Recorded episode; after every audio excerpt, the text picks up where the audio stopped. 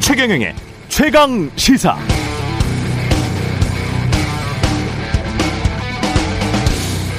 네, 국민의힘 윤석열 후보의 부인 김건희 씨가 명확히 해명해야 할 부분은 이런 겁니다.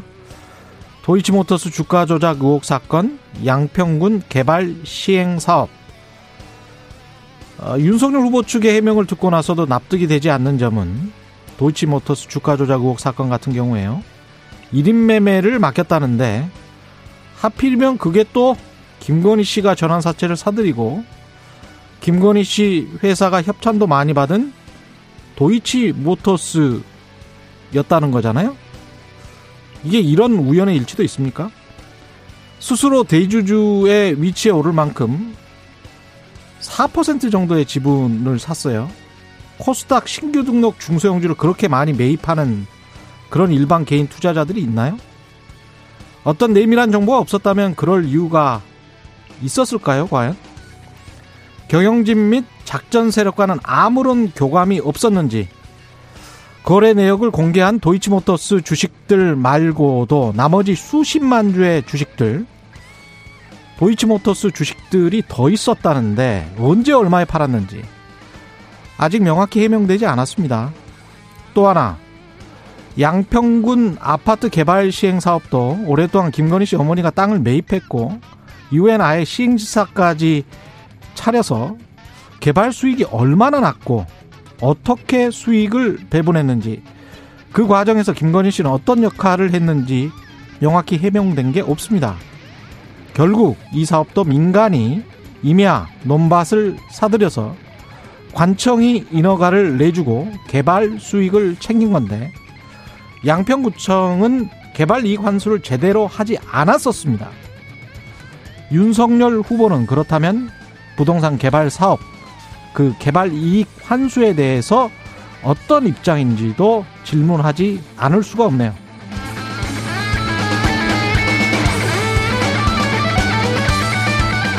네, 안녕하십니까. 12월 10일 세상에 이익이 되는 방송 최경련의 최강시사 출발합니다. 저는 KBS 최경련 기자고요. 최경련의 최강시사 유튜브에 검색하시면 실시간 방송 보실 수 있습니다. 문자 참여는 짧은 문자 50원, 기본자 100원이 드는 샵 9730 무료인 콩 어플 또는 유튜브에 의견 보내주시기 바랍니다.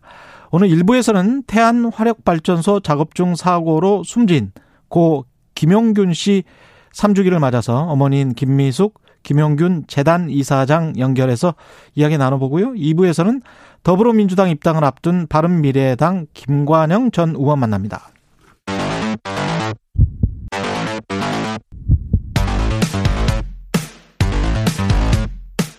오늘 아침 가장 뜨거운 뉴스 뉴스 unboxing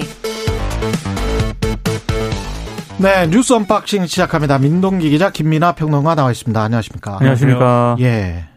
코로나 19가 비상이네요. 예. 정은경 질병관리청장이 어제 현 상황은 감당이 어려운 수준이고 비상 계획을 검토하고 있다고 밝혔습니다.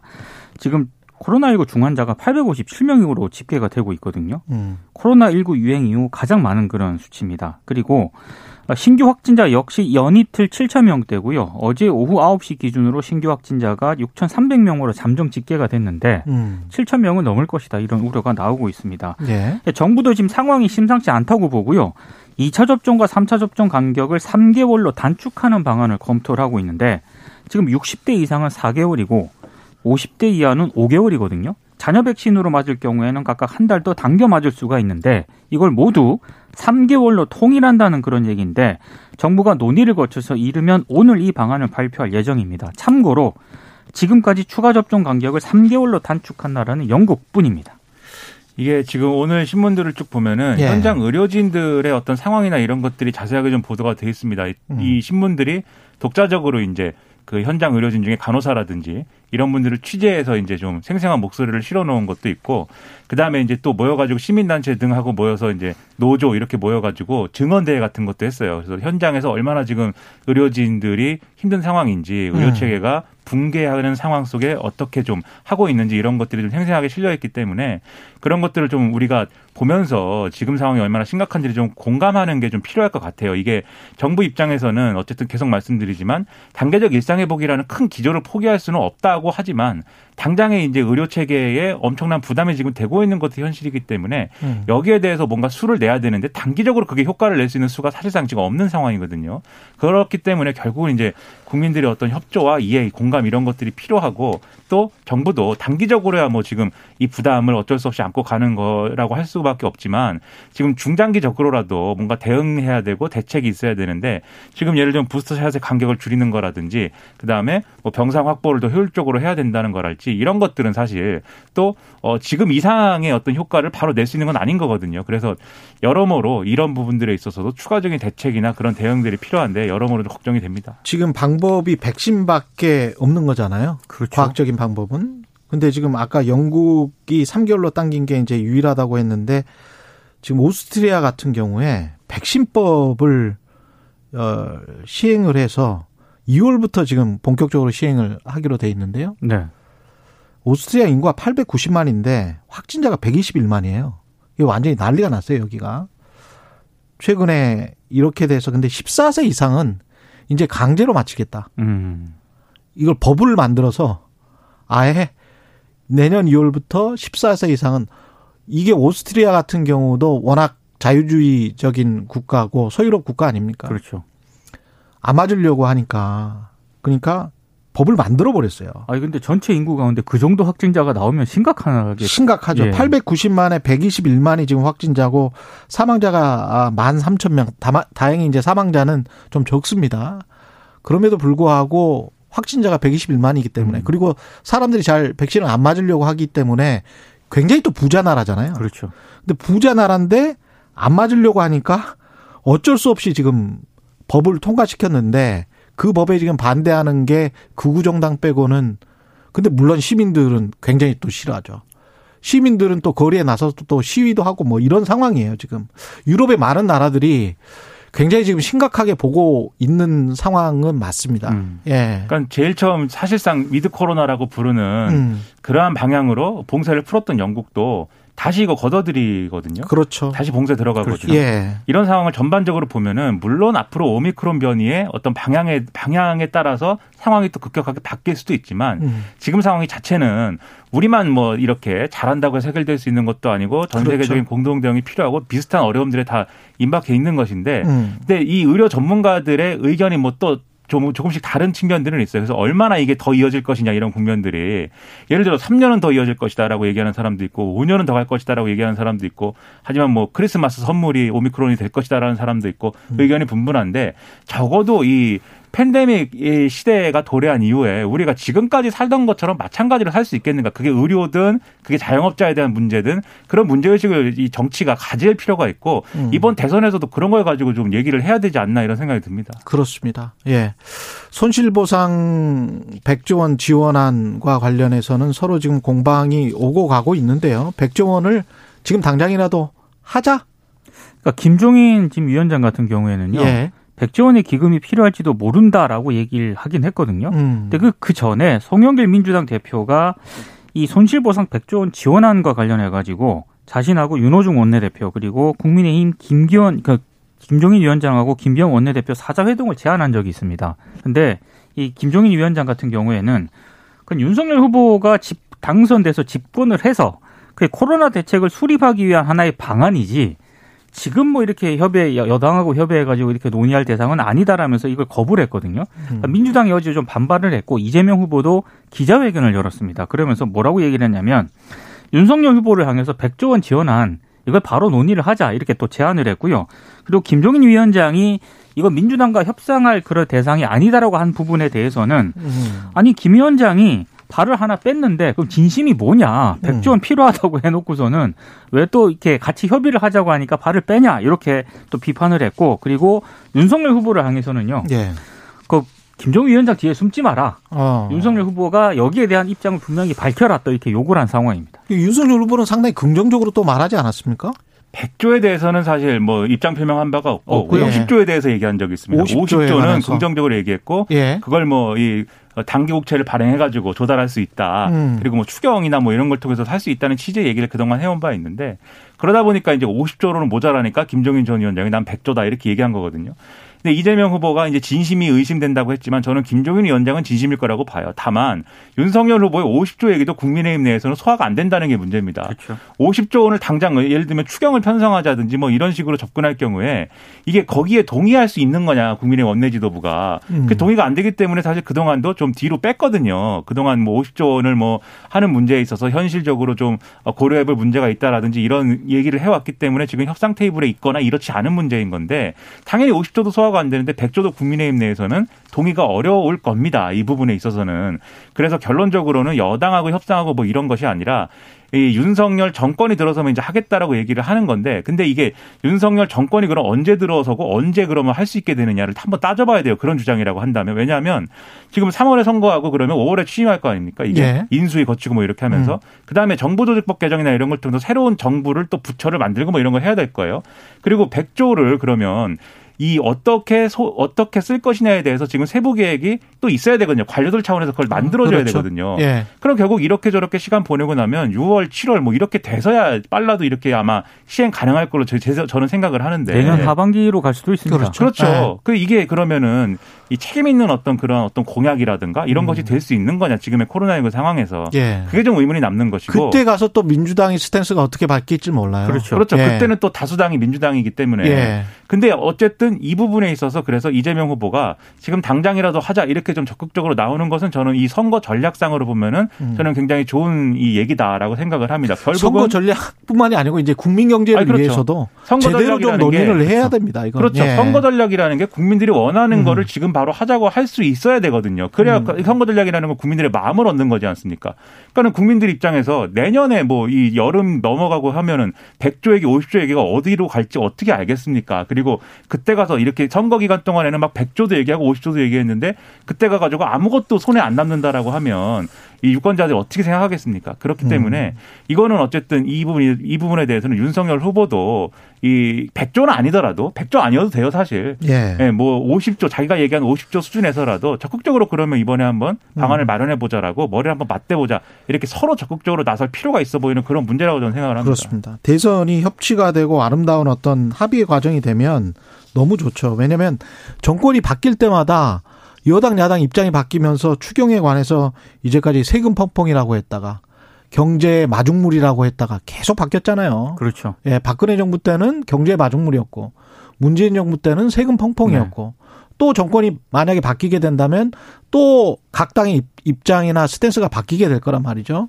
그건 아닌 거죠. 어려운 거는 어려운 거고 어려울 때 제대로 도울 수 있으면 그건 국민들한테 좋은 겁니다. 사실 예. 언론의 주목을 받지 못했지만 음. 심상정 정의당 후보가요 대선 후보 회동을 제안을 했거든요. 예. 이 문제와 관련해서 그러니까 대선 후보들이 만나서 머리를 맞대보자 이렇게 제안을 했는데 음. 언론이 그렇게 주목은 하지 않았습니다. 그러니까 사자회동을 제안한 거예요. 이 네. 심상정 안철수 포함해가지고. 예. 근데 그렇게 하든지 합의가 될 수 있는 구조를 만들 수 있다면 그렇죠. 모든 후보가 모이든지 뭐 두 후보가 모이든지 방법을 만들어내는 게 저는 중요하다고 생각합니다. 그럼요. 예. 국민들에게 좀 희망을 줬으면 좋겠습니다. 네. 예. 노재승 공동선대위원장 같은 경우는 자진 사퇴했군요, 결국. 자진 사퇴를 일단 외형적으로 그렇게 한 예. 것으로 보입니다. 과거 자신이 작성했던 거친 문장으로 인해서 상처 입으셨을 모든 분들께 진심으로 사과드린다 이렇게 이제 어제 기자회견을 통해 밝혔고요. 음. 근데 이제 기자들이 물었습니다. 그 당의 권고가 있었느냐 이렇게 질문을 하니까 자신이 직접 판단한 결과다 이렇게 강조를 했는데요. 근데 지금 오늘 언론 보도를 보니까 사실상의 경질이라는 그런 해석이 좀 많은 것 같습니다. 이게 왜냐하면 어제 오전까지만 하더라도요. 정면 돌파한다는 그런 얘기가 많이 나오고 실제 그런 보도도 있었거든요. 예. 그런데 갑자기 KBS에서 사전 녹화한 그 정강 정책 연설 방송 있지 않습니까? 사전 녹화했었어요. 예, 이게 예. 어제 오전만 하더라도 오후에 그대로 나간다 이렇게 언론이 보도가 나갔었는데 음. 갑자기 오후에 어, 방송이 취소가 됐다라는 그런 보도가 나왔고 예. 사퇴 쪽으로 가는 것 아니냐라는 그런 얘기가 있었고 실제로 사퇴를 했습니다. 음. 그래서 뭐 임태희 총괄 상황 본부장하고 권성동 사무총장이 사퇴 자진 사퇴를 설득을 했다라고 지금 보도가 나오고 있는데요. 아무래도 이 논란이 주말까지 계속되면은 윤석열 후보 지지율에 상당히 좀 타격이 있을 것으로 보고 자진 사퇴를 권유를 한 것으로 보입니다. 음. 그러니까 이게 대응이 예를 들면 노재성 씨가 이게 논란이 불거진 직후에 사과하고 내가 이거 과거에 쓴 거에 대해서 어, 상당히 좀 생각 없이 썼던 것 같다. 지금은 입장이 많이, 입장이 달라졌고, 과거에 그렇게 쓴 거에 대해서 여러분께 사과드리겠다. 뭐 SNS도 없애버리겠다. 이렇게 나오면서 실제로 이런 발언의 어떤 피해자일 수 있는 분들에게 직접 사과하면서 뭐 이런 일정을 짠다든지 그랬으면, 그랬으면 또 모르겠습니다. 그런데 이후에 언론을 통해서 이제 한 얘기들이나 이런 것들을 보면은 과거에 글을 썼다가 문제가 아니라 그 언론을 통해 대응하는 과정이 저는 문제였다고 보거든요.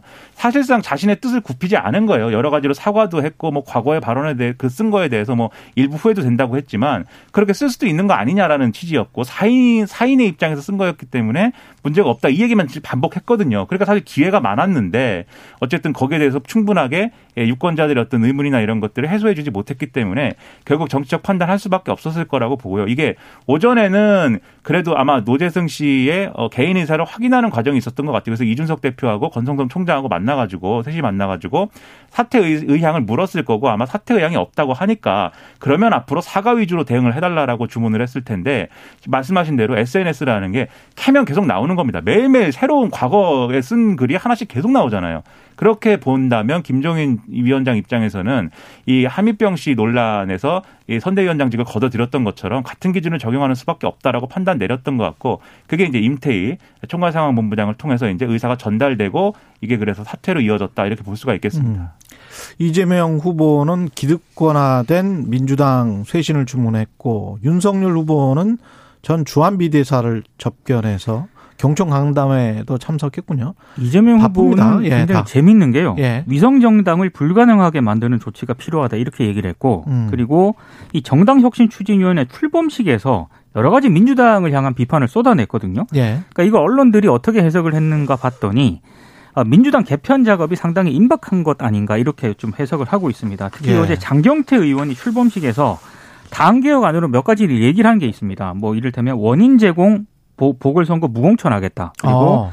동일 지역구 국회의원 삼선 연임 초과 제한, 음. 국회의원 면책 특권 제한 이런 거를 지금 얘기를 했거든요. 예. 근데 특히 이제 민주당이 원인을 제공한 보궐선거에 후보를 공천하지 않는 방안 같은 경우에는 이게 지금 당장 종로. 그렇습니다. 예. 국회의원 보궐선거와 직결되는 문제이기 때문에 음. 특히 이제 뭐 청주 상당이라든가 경기 안성 같은 경우에는 공직선거법 위반 등으로 당선 무효형을 받아서 재보궐선거가 치러지거든요.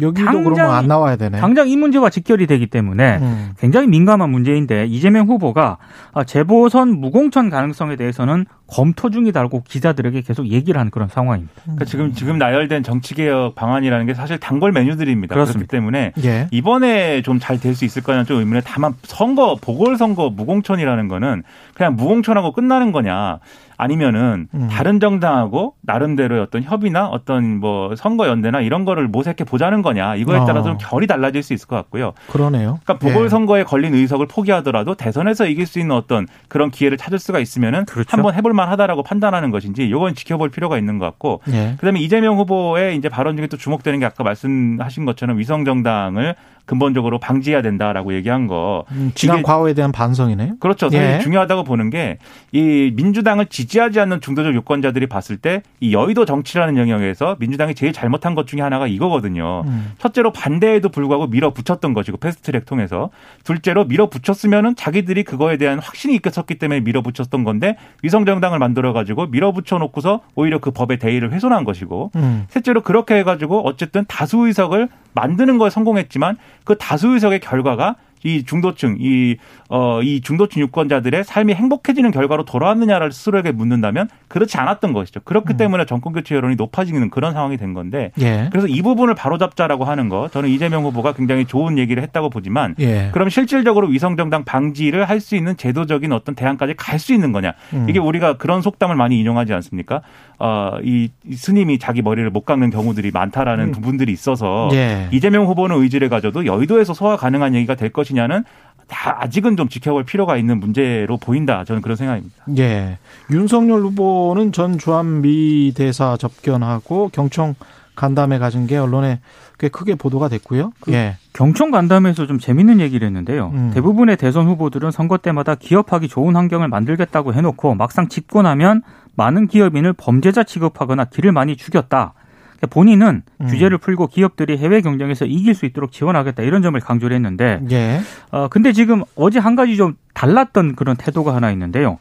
송경식 경총 회장이 음. 아, 중대재해처벌법이 내년 1월에 시행이 된다면 많은 기업인들이 잠재적 범죄자로 내몰리게 된다 이렇게 얘기를 했거든요. 기존의 경청 주장이죠. 그렇습니다. 예. 근데 여기에 대해서 어, 윤석열 후보가 별다른 대응, 그러니까 반박 얘기를 뭐 얘기를 안 했습니다. 아, 호응의 이야기를 안 했군요. 전혀 홍 얘기를 안 했고요. 아무래도 예. 이제 자신이 최근 반노동 발언을 가지고 음. 상당히 좀 많이 문제가 되지 않았습니까? 음. 아마 그런 점을 의식한 것으로 보이고 특히 어제 같은 경우에는 김용균 씨 3주기와 그렇죠. 관련해서 예. 이재명 후보라든가 지금 뭐 심상정 후보 같은 경우에는 관련 뭐 이런 대책들을 내놓았거든요. 음. 근데 윤석열 후보는 어제 경청을 갔단 말입니다. 음. 아마 이런 점도 좀 감안을 한 것으로 보입니다. 그러니까 모든 걸 약간 범죄 중심으로 접근하는 게 약간 특이한 점이라고 저는 생각하는데 이번 주에 분명히 월요일 날 뭐라고 그러면 약자와의 동행 주간이라고 그랬거든요. 화요일입니까? 네. 그렇게 얘기를 하면서 범죄 피해자들을 만나는 것으로 약자와의 동행 일정을 시작을 했어요. 근데 이번 주가 딱히 뭐 그런 일정들이 부각되지는 않았잖아요. 그리고 범죄 피해자들이 어떻게 보면 약자일 수도 있겠지만